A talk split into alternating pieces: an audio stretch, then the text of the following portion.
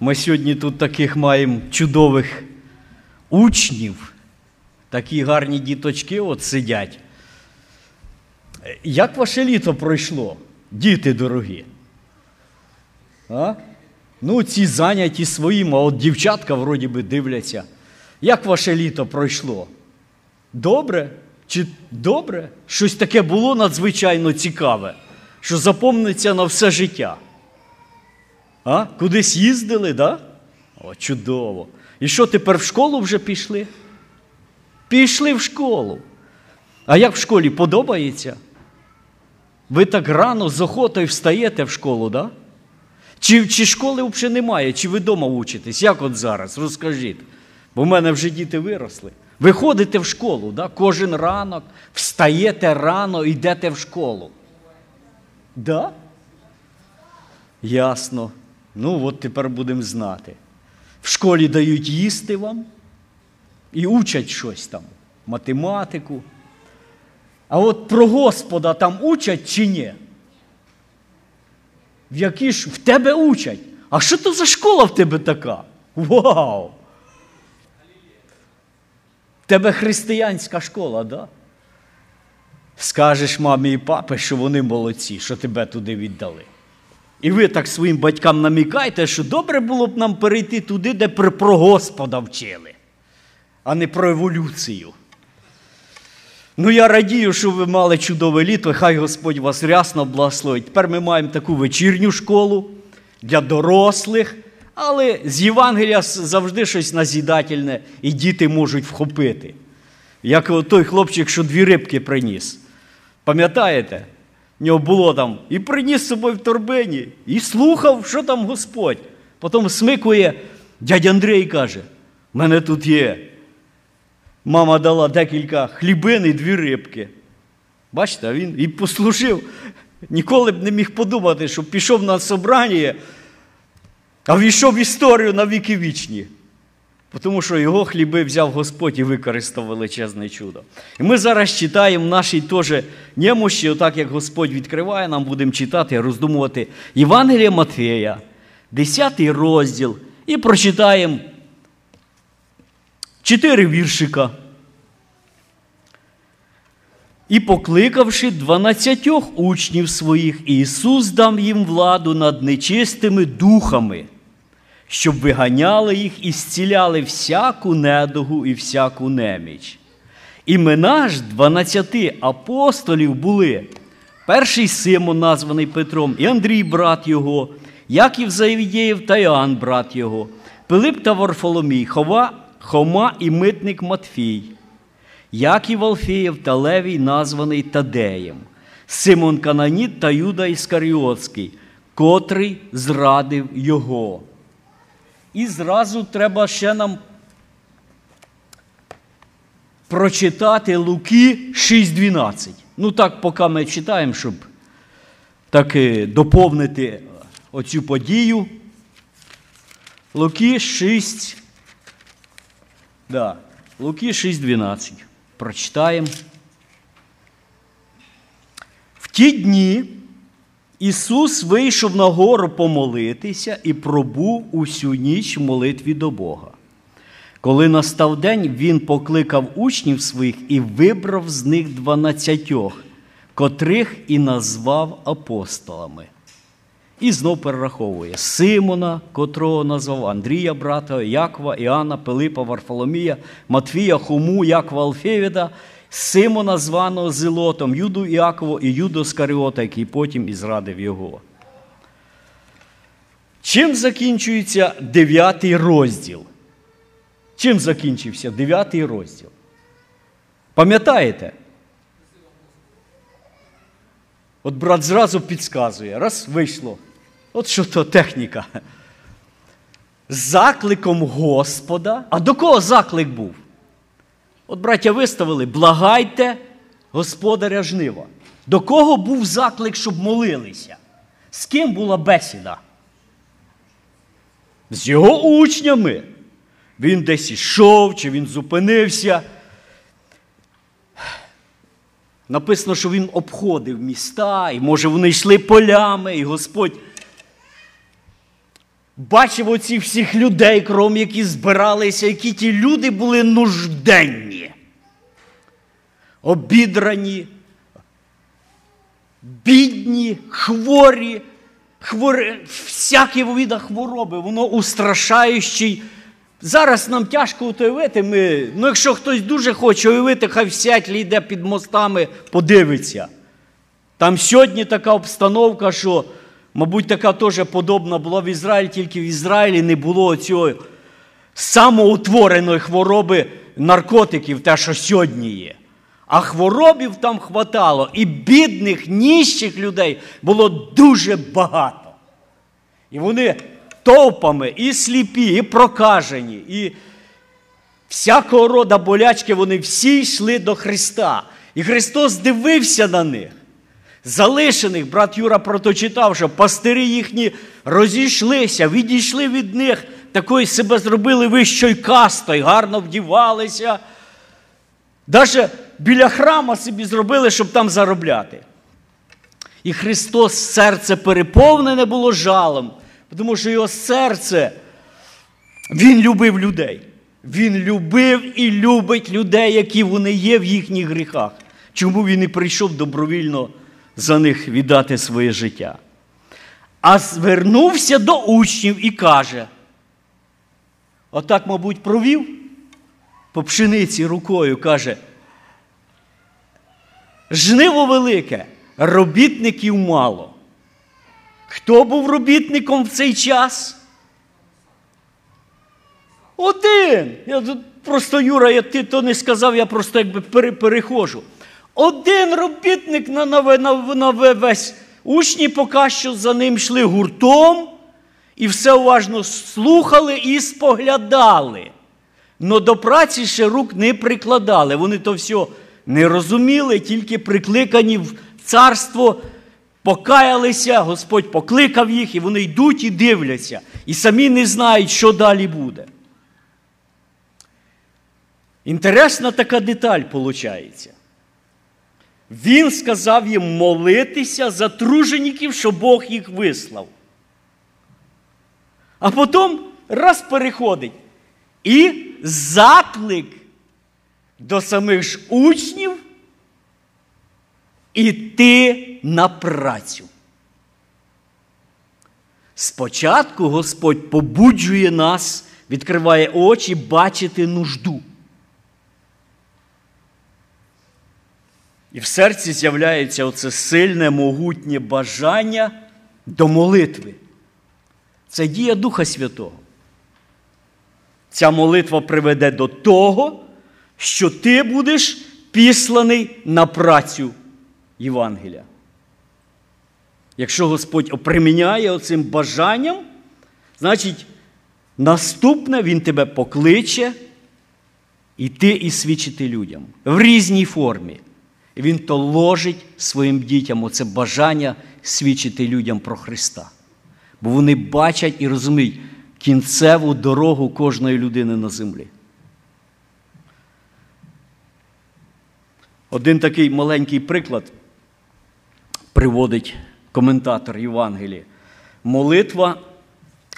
Було два друга. Мартин Лютер жив в монастирі із своїм другом. Вони дуже близько дружили, молились, і в них оця мрія про реформи в католицькій церкві. І Мартин Лютер вибирає цей шлях, він заявляє і йде трудитись. Він безстрашно проповідує скрізь. А його товариш говорить йому: ти йди проповідуй, а я тут залишусь, я буду за тебе молитись. Не хочеться мені йти в той гріх, я хочу залишитись, от займатися благочестям і буду за тебе молитись. І він в дійсності переживав, молився за Мартина Лютера, йому вночі сниться сон. Бачить він величезне поле пшениці.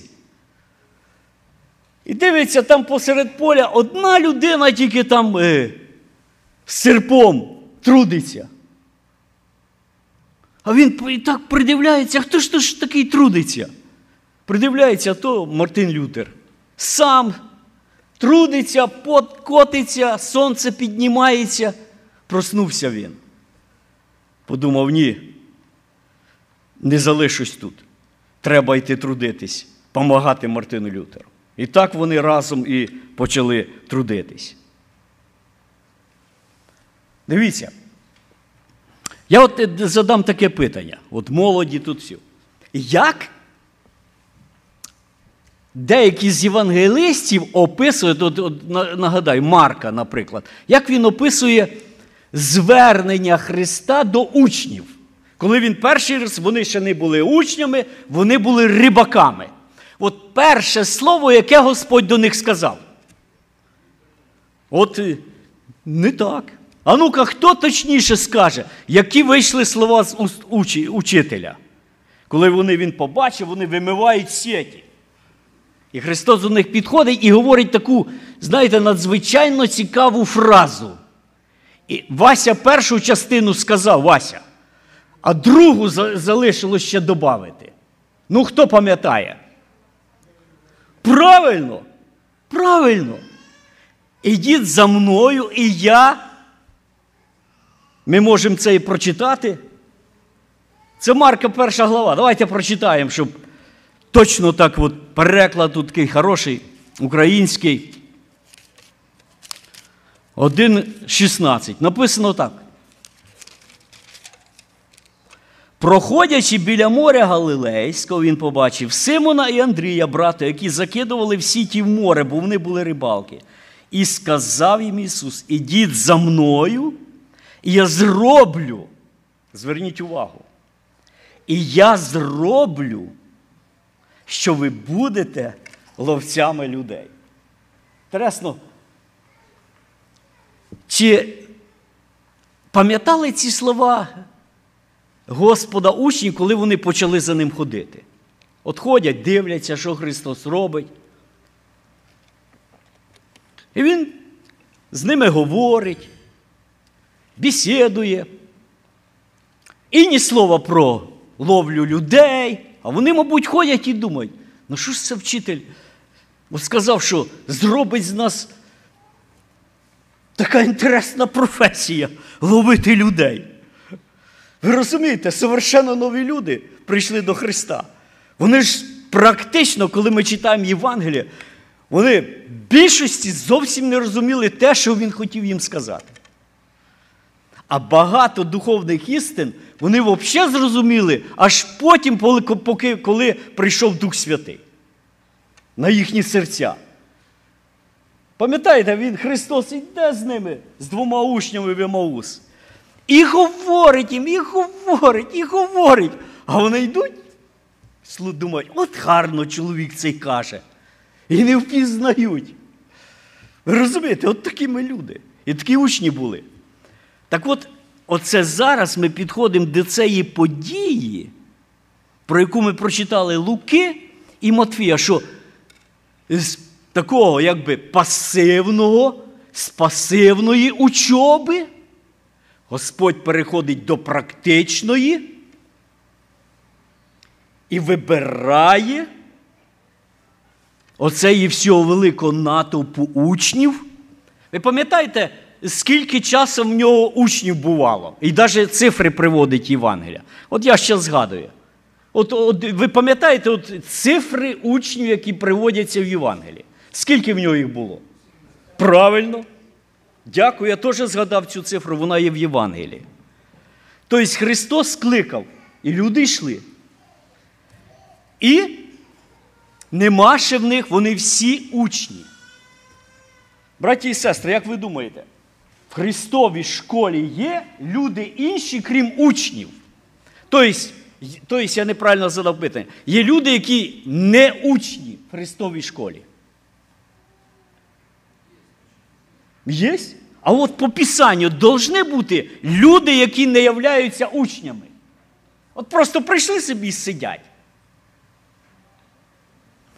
Церква Христова, от, може, ви не згідні, але я вірю все цим, всім моїм серцем на основання Писання.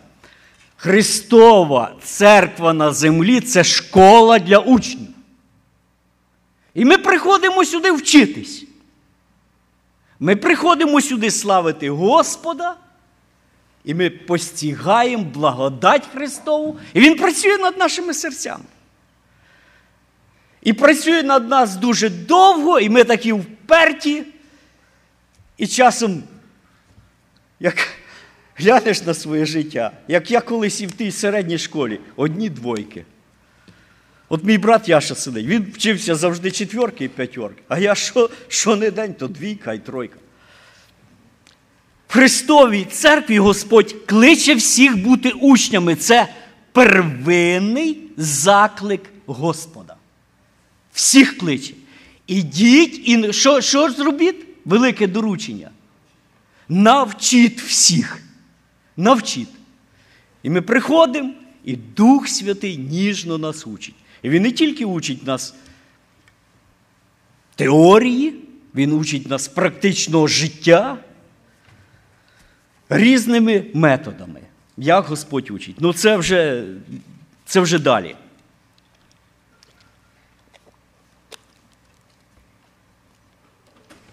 Дивіться, як він починає. Отак, покликавши 12 учнів своїх. Ну, тут перевод такий, знаєте, покликавши. В англійському, мені подобається англійський короляква. Call it to him. Покликав до себе. Бачите, як там, там теж так, це в нас, мабуть, є короля Якова. He called into him his 12 disciples. Він покликав учнів до себе. От натовп, може 70. А він персонально. А перед цим всю ніч молиться. Оде, от кажеться, що ж, що ж Господі, то це ж ти ж просто можеш. Молитва. І ти думаєш, чому Господі так все це серйозно? Чому так все це важливо? Що ти цілу ніч говориш про то з Отцем Небесним? То особлива молитва учителя, пастиря нашого Господа Ісуса Христа. Я от цілий тиждень роздумував, думаю, от як Ісус Христос міг перебувати цілу ніч в молитві? Про що Він говорив з Отцом? От ця тайна, яку Євангелія не відкриває. Ви представляєте, оту бесіду записати? Про що він говорив? Про що він умоляв свого Отця? Бачив він оту безконечну земну кулю і всі ці мільярди людей, і розумів, що навіть він, як вчитель, маючи авторитет свого Отця і владу, і силу, без волі Отця Небесного не дірзає назначити тих, кого він любить, кого він вже знає, які вже до нього приближаються, які його люблять. І Отець Небесний дає йому оці імена на серце. Сокрита та тайна, як він їх давав, чи просто в серці в нього виникло бажання, чи голос йому звучив. І оце пере, знаєте, коли Моїсей, за Моїсея описано, коли Бог говорив до нього, Бог говорив прямо лицем. От за Ісуса Христа, як Отець з ним говорив. Міг і прямо говорити. Але, вертаючись з гори, Господь має. Взагалі, інтересне слово. Оце покликавши. Я не знаю грецькою, я так виписав.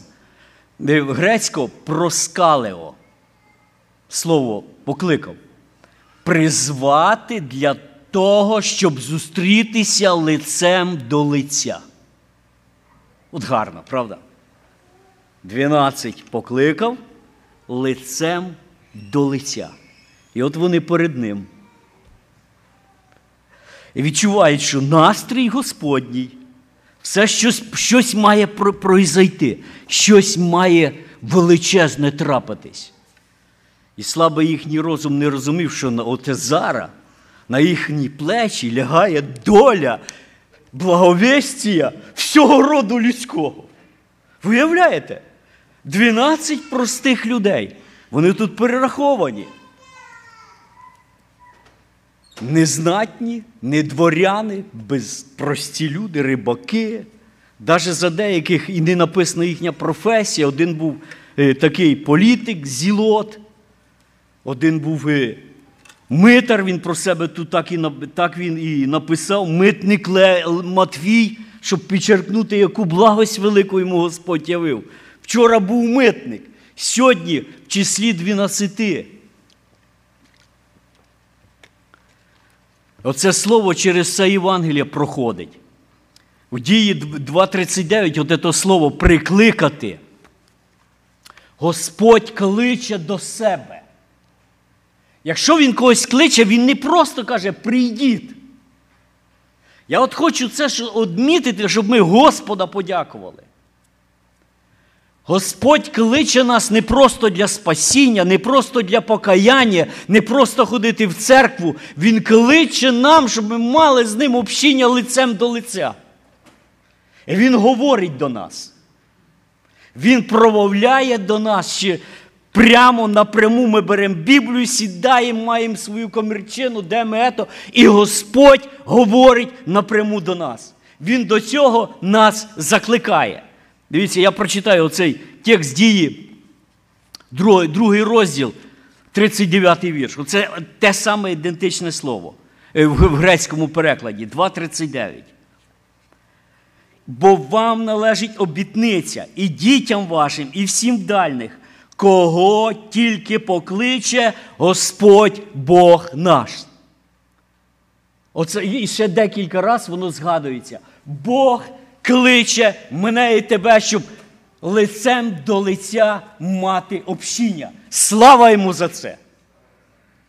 Величезна оця, оця привілегія і апостоли первозванні. І дивіться, що цікаво. Дивіться. Починається як? От дуже інтересна деталь. Покликавши 12 учнів своїх. Далі другий віршик, як починається? Імена 12 кого? Апостолів. Ви відчуваєте різницю? Чи не від... Давайте от ми якраз таки над цим трошки пороздумаємо. Є різниця між учнем і апостолом. Браття мудрі. Поможіть тут. Що таке учень? Хто такий учень? Учень це людина, якого, який, яка має вчителя. І учиться в нього. От ми тут розібрали, що наші дітки вони стали учнями, вони ходять в школу. Ми розібрали, що ми всі учні в школі Христові. Тепер, хто такі апостоли? От як от слово це перевести. Хто? Посланий. Послані. Раз посланник, значить, що він має? Має credentials. Він має владу того, довіру того, хто його посилає. Людина, яка має спеціальне направлення, спеціальну задачу, поставлене, поставлену господарем, який посилає його і говорить, ти повинен те і те і те виконати. Для цього я посилаю. Браті і сестри, багато апостолів на землі було. Я просто хочу уяснити одну дуже важливу деталь. І щоб ми це зрозуміли. У Біблії є тільки 12 апостолів. І я в то вірю, яких вибрав Христос. Всі остальні, то вже були люди їх називали. Різниця, відчуваєте? 12 назвав Господь Ісус Христос. Остальні виникали, апостоли і так далі, називали себе так люди. Оце різниця. Давайте ми чуть-чуть, я би хотів звернути у дуже таку деталь, про яку я раніше говорив, коли йшло призвання. Тому що різні ходять думки і так далі. Про те, як Господь кличе людей в церкву. Коли я уважно вивчаю життя апостолів, як діяв Господь в житті, я бачу декілька закликів Господа до людини.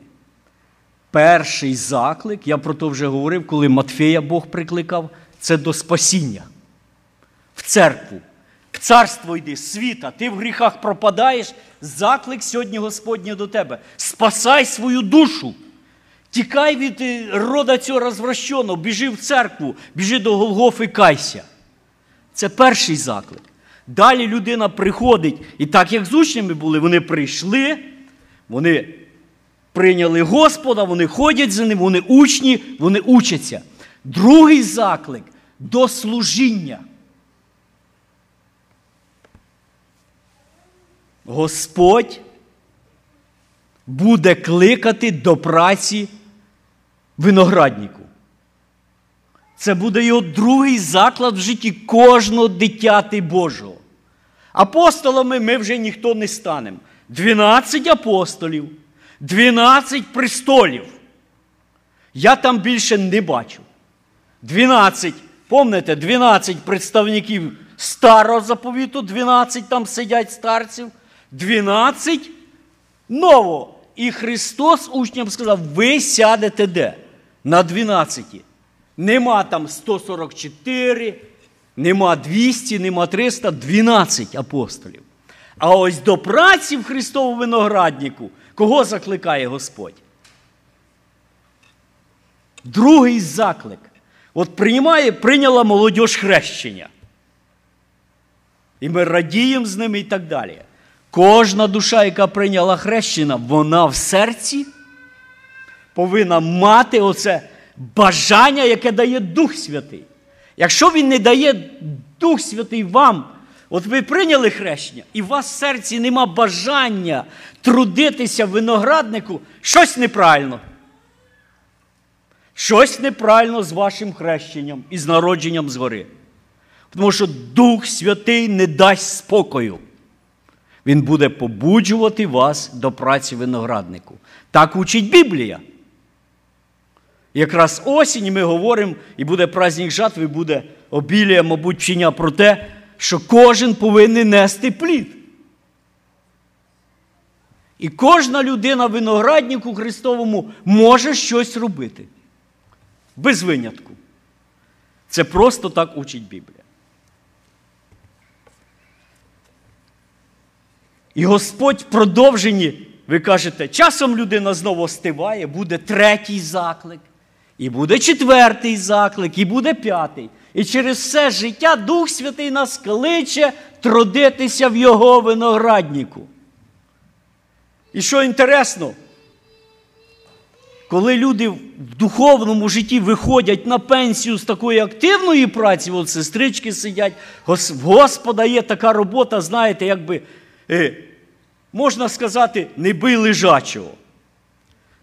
Дома оставатись, не носити тяжких грузів, на серце брати тягар за ближніх і молитися.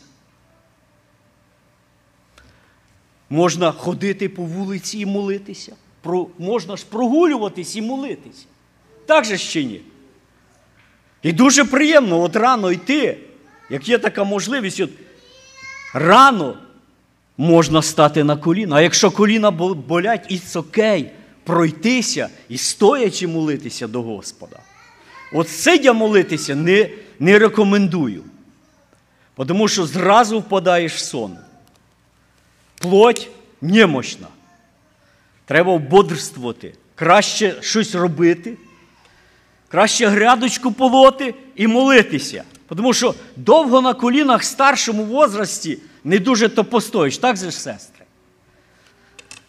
Так що Дух Святий може сьогодні використовувати мене і сказати вам, чи ви молитесь, чи ви знаєте, за кого молитись. Чи ви перераховуєте всіх страждущих, всіх хворих, місіонерів по всьому лицю землі? Господь закликає нас, так як, так як учнів. Так як учнів.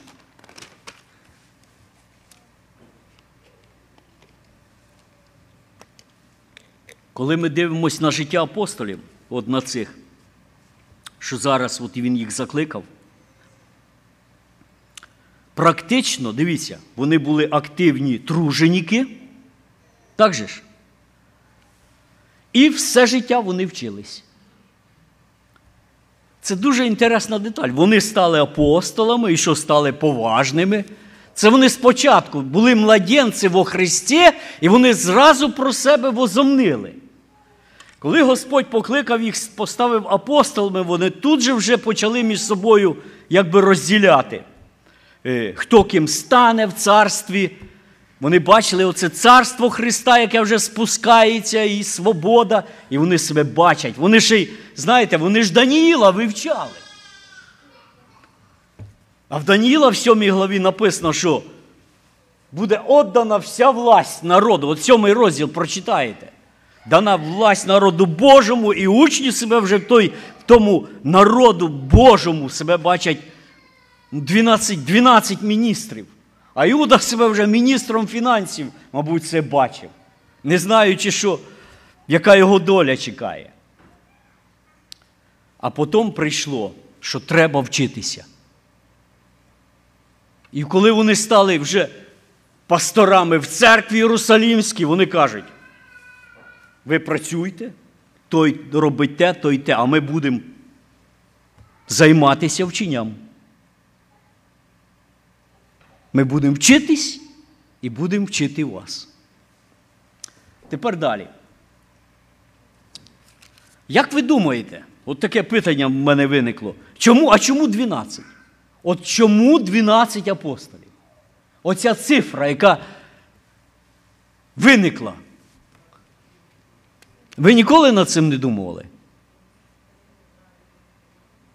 От так тихо, я глухий не чую. 12 колін Ізраїльових. Хоро, хорошо. Ще що 12? А? Давайте з Євангелії, знатоки. Що ще 12? Є, Грає це число якусь роль в Писанні? Чи ні? Згадується воно ще де? А? Правильно? Правильно, дивіться, виникає 12 вічності, ми бачимо. Єрусалим новий, та він наповнений по 12 там. А старий заповіт? Воно ж як так, дивіться, 12 колін Ізраїлевих. А чому 12 колін Ізраїлевих? Звідки вони появились? 12 синів Якова. Коли ми бачимо вже украшення, оцей прекрасна оця дошка така дорогоцінна, що якби зараз її знайти, то о, скільки б коштувала. 12 камінчиків дорогоцінних. А в Новому Єрусалимі скільки буде там тих жемчужин, жемчужних, от вже сказали, друзі, 12 оцих драгоценних. Такий Божий план. Я отак скажу. Гадай, не гадай, Господь так захотів, щоб було 12. Да, брат, прочитай. Стена города имеет 12 оснований, Да. их имена 12 Апостолам. От дякую, що ти нагадав. Ти бач, яка заключна. Зараз говоримо про апостолів. Багато сьогодні, багато харизматів стараються себе проголошувати, особливо в останні 20 років, апостолами. Як вони там не примазуються, ну там 12 драгоценних камней імен. Тепер, брати і сестри, отут якби ще така деталь. Один апостол був Господом назначений для пізнішого часу. Одинадцять дійшло до Воскресіння Господа Ісуса Христа і до восхищення. Одинадцять же дійшло. Як ви думаєте, просто це для такого нашого збагачення, хто 12-й апостол в вашій уяві? Є дві персони в Євангелії, так же ж? Є дві персони. Хто скаже їхні імена? Правильно. Павло і Матфій. коли я оце все читав, вивчав, я от такі, таку деталь, і це дуже важливо. Ми зараз над цим порозсуждаємо. Коли Господь вибирав учнів, написано, Він молився Отцю Небесному. І він так сказав потім в 17 розділі, він каже так.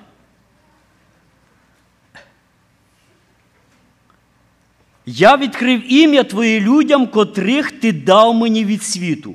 Вони були твої, і ти дав їх мені. Коли ми читаємо Марка, от Дух Святий від Отця Небесного говорить, і Марка така інтересна деталька появляється знову про, те, про ту саму подію, коли Господь визиває учнів в третьому розділі. Потом вийшов на гору і покликав до себе, кого сам хотів. Ви чуєте? Дванадцять вони не прийшли самі. Вони не захотіли просто бути учнями і апостолами і сказали дай.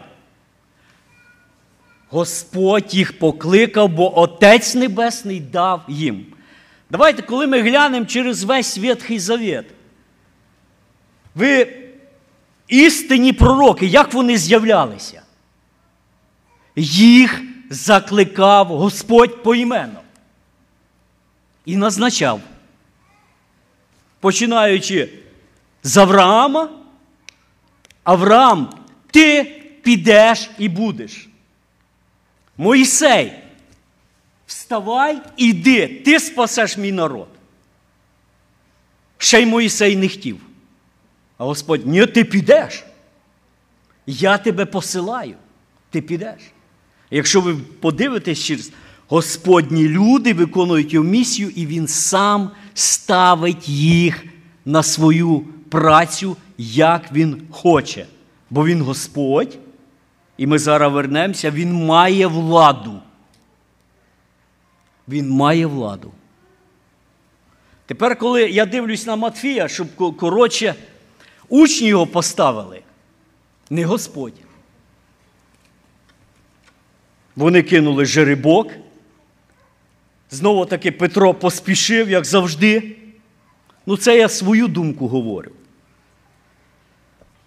І вони кинули жеребок, і жеребок пав на Матфія. І доля вирішилась, вони його назвали Матфій. Коли ми читаємо за Павла, дуже конкретно написано в 9 розділі він посилає Надію і каже: це мій вибраний хто? Мій вибраний. Ви відчуваєте різницю? Вибирають люди через жеребок. І Дух Святий говорить: піди до Павла, бо я його вибрав. От через що я приходжу до виводу, що Павел, він себе називає апостол, і в Царстві Божому. Йому доручено найбільше, мабуть, бо він написав саме більше таких євангельських листів, якими ми збагачуємося і читаємо. А кінцеве в вічності побачимо. Це не гріх думати так чи так. Розумієте? Я просто говорю так, як я е, дійшов, ізучаючи це місце. Господь ставить на служіння. І чому я, деякі браття зараз рахують, і я в своїй немощі ра- раніше так думав, що жеребки в церкві це хорошо. Коли нема Духа Святого, то хорошо. А апостоли потім по-другому стали поступати, коли вони вибирали служителів, і заклали основу. Вони назначили пост, назначили молитву, збирались всі браття, і коли вони постились і молились, Дух Святий говорив їм: виділи мені на працю того і того і того. І браття тут же слухались Духа Святого, покладали руки, і вони, люди йшли. Тепер про владу. Отут написано: Ісус дав їм владу. Хто має право дати владу? Ну, скажи. Правильно, Ну, слухає, бачите, крутиться, а слухає то, що треба. Це взагалі удивительно. Так що хай вони собі крутяться, а вони собі слухають. Владу має дати право той, хто сам її має, надмірок тієї влади. Господь Ісус мав владу, яку Він отримав від Отця Небесного. А Отець Небесний, Він все власник і має владу над всім, що тільки можемо подумати і що не можемо подумати. Ісаї, а я хочу зачитати для нашого ободрення про Ісаїю, про те, в якого Господа ми віримо. Це, звісно, можна прочитати всю 40 главу Ісаї, а можна хоча б один стішочок. От 40 глава.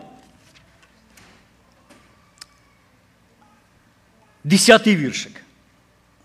Укріпіться, друзі любі. Слухайте слово про Отця Небесного. Ось Господь Бог гряде із силою, і сила Його з владою. Ось нагорода Його з ним, і відплата Його перед лицем Його. Хороший вірш. І далі прочитайте в назідання дома. Рано встаньте. Сила. Просто сила тут описана. Бачення Ісая таке мав, хто такий вічний Бог. І він все то так гарно так передає. І таке ободрення дає тут деякі стихи, тут, знаєте, на пам'ять. Хіба ви, каже, ви не знаєте, хіба ви не чули?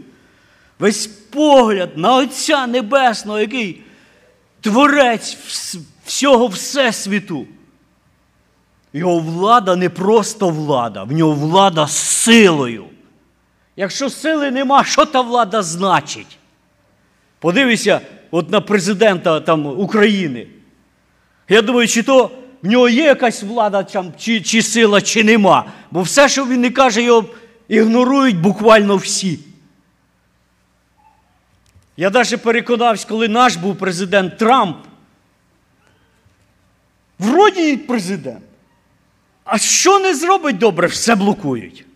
Нема реальної влади, ви розумієте? Вроді є влада, а вроді її нема. Ограничено тут, тут, тут. Коли ми говоримо за Отця Небесного, сила Його з владою. І от Христос, маючи владу на землі, яку Він отримав від Отця Небесного, Дух Святий його наповняє, і Він дає владу дещо робити учням. Всю владу він їм дав? Ні. Вони би багато біди наробили. Це ж учні, ви розумієте? Хоча вони апостоли, але ще такі апостоли, я би сказав, як ну, молоді апостоли. Нема ніякого опита експірінса. Він так їх же ж, потім ми будемо далі вивчати, що вони ж будуть так, Господь осторожно їх. Він не послав їх в Самарію, бо вони, мабуть, його, її б спалили. Розумієте? Я отак думаю, бо є про то. Він же ж, коли ми читаємо тут імена учнів, то ви пам'ятаєте, як Іаков Іоанн, як він їх назвав? Сам Господь їх назвав так. Дав їм ім'я Воанаргес. Що воно значить? Сини громові. А чому? Давай, каже, їх спалим, бо вони тебе не прийняли Самарії. І через що Господь, ну це про, пізніше про то. А от влада. Він дає їм владу творити те, що він творив. На що ця влада направлена? Допомагати людям. Оце влада. Вся влада мала одну єдину ціль спасати, допомагати, виліковувати, зціляти всяку недугу і всяку неміч. Получилось чи ні, брати і сестри? Получилось. вся історія життя апостолів. Вони продовжували то. І Господь, потім ми пізніше про то будемо теж читати. Господь сказав, ви більше зробите, чим я. В якому випадку? Тому що ви підете через всю землю. Христос з Ізраїля нікуди навіть не виходив. Учні пішли і творили. І маса народу була вилікувана. І просто сьогодні нема часу. В дії апостолів про то дуже подробно написано. Творили, виганяли, не завжди навіть і, знаєте, не завжди і вміли вигнати. Ну, не мали експірінса. І реально, мабуть, не мали до кінця оту віру в ту владу, що вони мають. Я колись читав, як один брат описував, як він демона ізганяв з одної бісноватої. От у молитвеному домі остались, всі розбіглись, а він остався. І каже, вона кричить, я кричу. І каже, кричимо один одного. Я питаюся іменем Господа, вона не слухає. Каже, вже я так втомився, ноги не тримають. І каже, дивлюсь, і сатана втомився.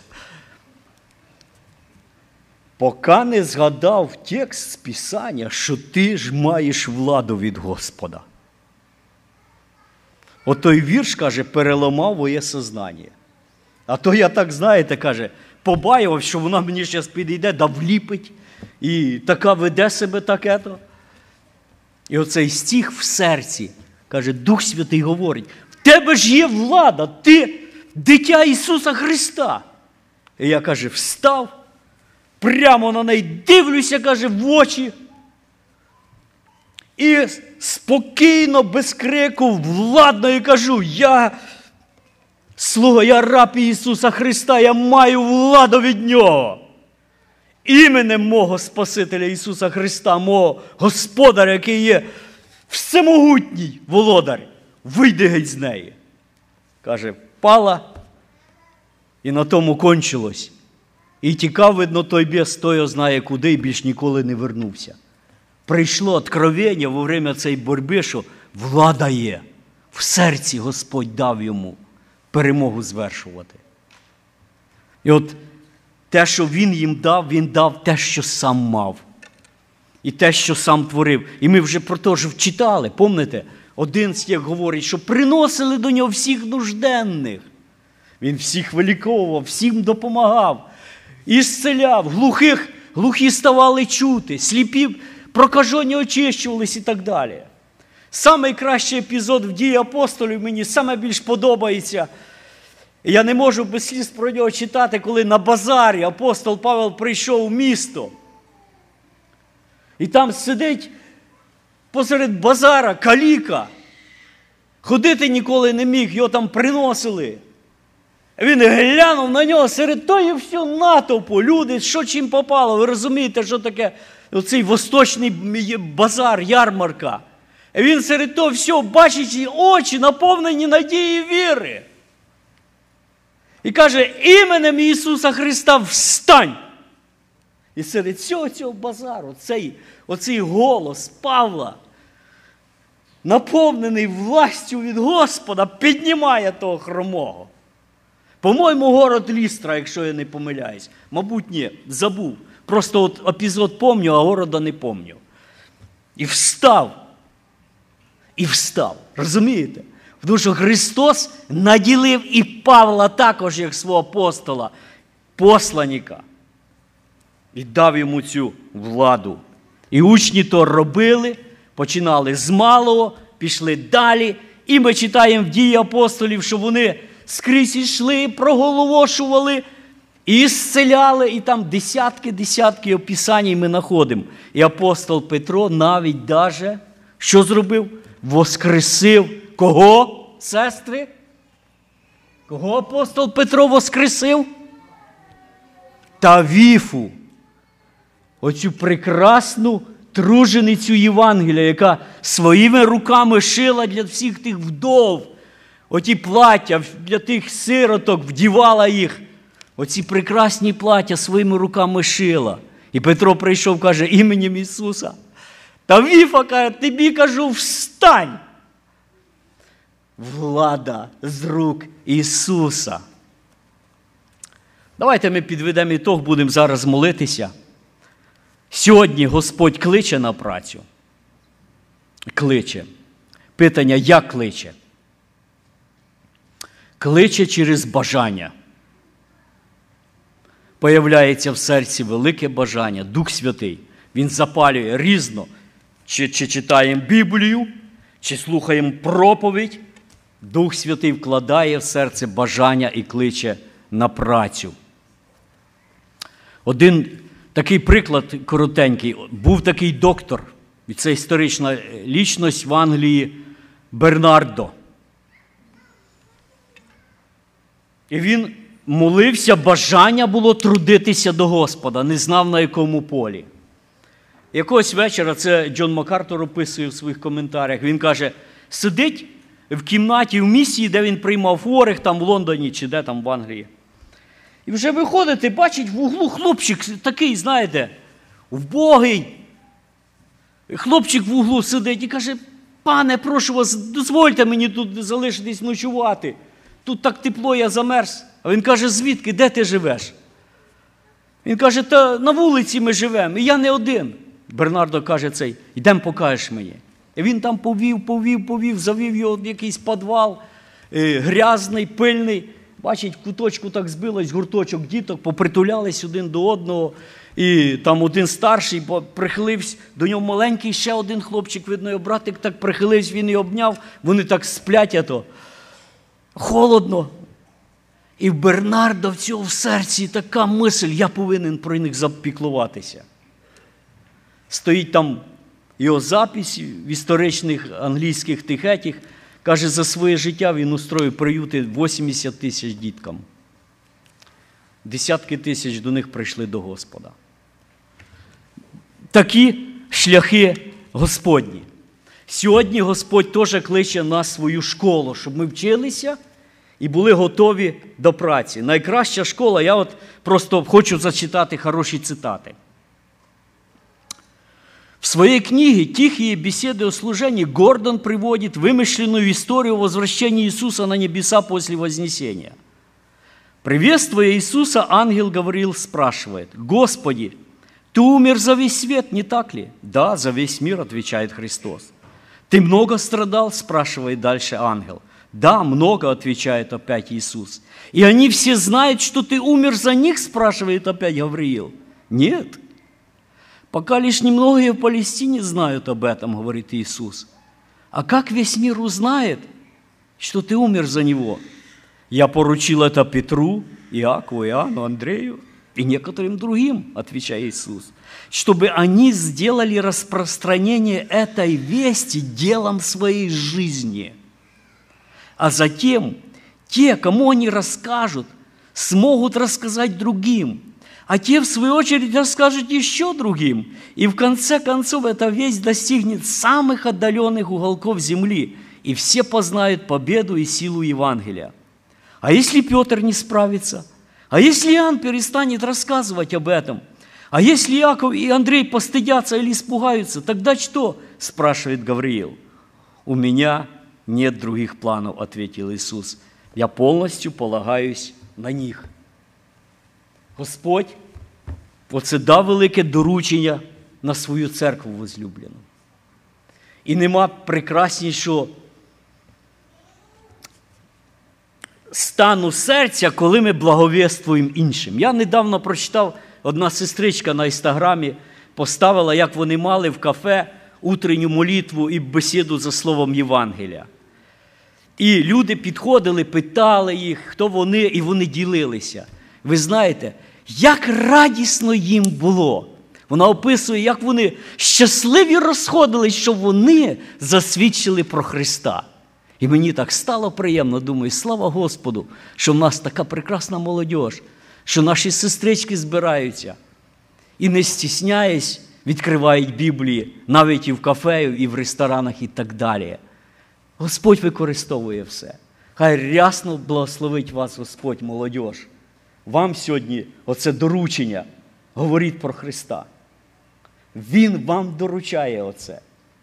А зараз ми помолимося, подякуємо. Амінь.